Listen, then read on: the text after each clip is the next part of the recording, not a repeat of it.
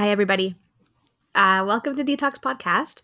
I'm Denise Walker, your host, and this here is episode seven, and it's called Hug Me slash Bedroom Door.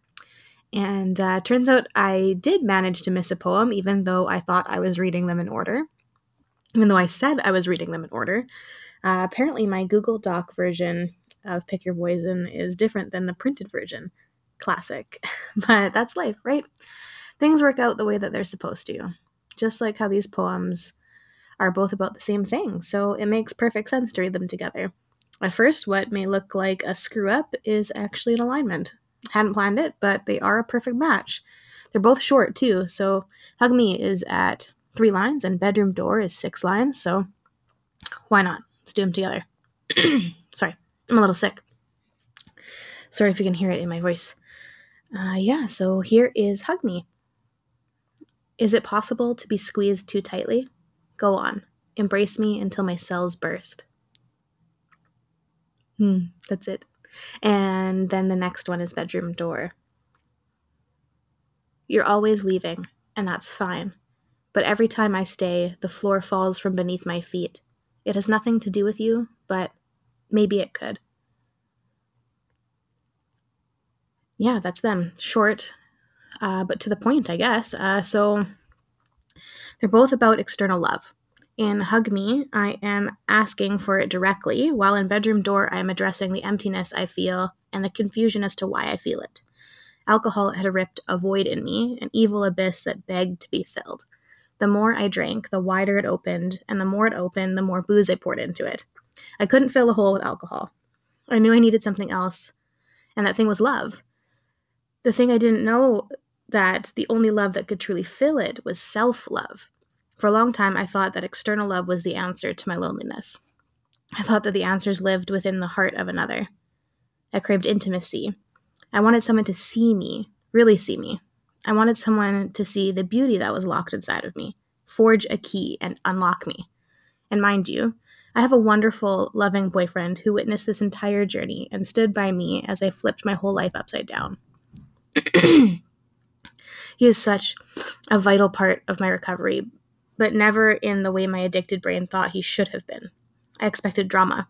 I wanted him to get emotional when he saw what I was doing to myself. I wanted a knight in shining armor. I wanted him to rescue me.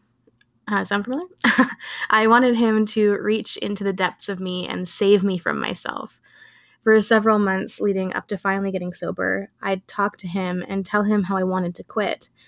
Then I would tell him what I thought I needed from him to get me sober how I needed him to act when I wanted to drink, how I wanted him to react when I did drink, where I needed him, when I needed him, all about him. But he never did any of those things. And that made me upset.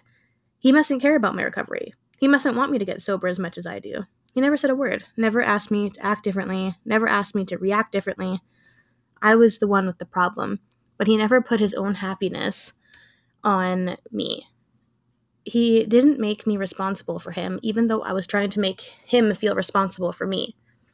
I was waiting for him to break, honestly, for my drinking to get bad enough for him to say something. For so long, I was truly waiting for an ultimatum from him, for him to say, choose alcohol or me. Because then I would choose him. And until he made me choose, I could have both. I had been given an ultimatum before, actually, for my first ser- serious boyfriend cutting or him. And of course, I chose him. He was my first love. I was 15 and so smitten, and his ultimatum worked. I stopped self harming for a good while. So I could. I, I thought it would work on drinking. Of course, it would work. But that ultimatum never came. My own desire for a fuller life was what helped me seek sobriety, but I was still waiting for him to carry me over the threshold. One night, I was the one to break, and I exclaimed how badly I needed him to help me.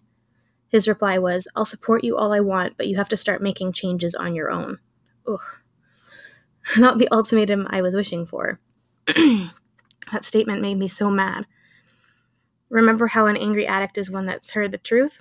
Well, that's what I heard. I had been holding none of the responsibility for my own recovery. I had been making excuses and projecting my own inaction onto my poor boyfriend. That night, I started Googling how to get sober we used to live in a tiny one bedroom apartment. I swear it was only like 500 square feet. The living room and bedroom were right beside each other, divided only by a wall, and they, you know, as they tend to be, but uh, the smallness made it feel that much closer. I wrote bedroom door on a kind of night that I experienced many times. He would watch Netflix on his laptop, and I would catch on my P- uh, up on my PVR cable TV in the living room. He would be in bed, and I would be on the couch, separated only by a door. TV and alcohol used to be my nightly ritual, so in the act of TV watching alone, there was a deep craving that I was experiencing. My mind raced for hours. I'd stare at the bedroom door he was behind and silently wish and beg again and again for him to fix how I was feeling. Him leaving the living room and entering the bedroom felt like him leaving me. We were so close, but I felt so much space between us, and it felt like the ground was disappearing beneath me. Those thoughts of him rescuing me would flood my logic and would feel as if I couldn't possibly survive unless he grabbed my hand and led me forward. But he never did. And it was the best thing he ever did. Or didn't do.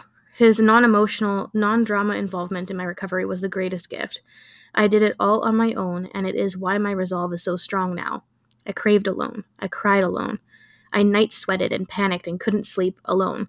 I felt the grief alone. I had to live in my head alone and teach it alone, and I did it. I did it all and I succeeded, and he never told me what I should do or how to do it.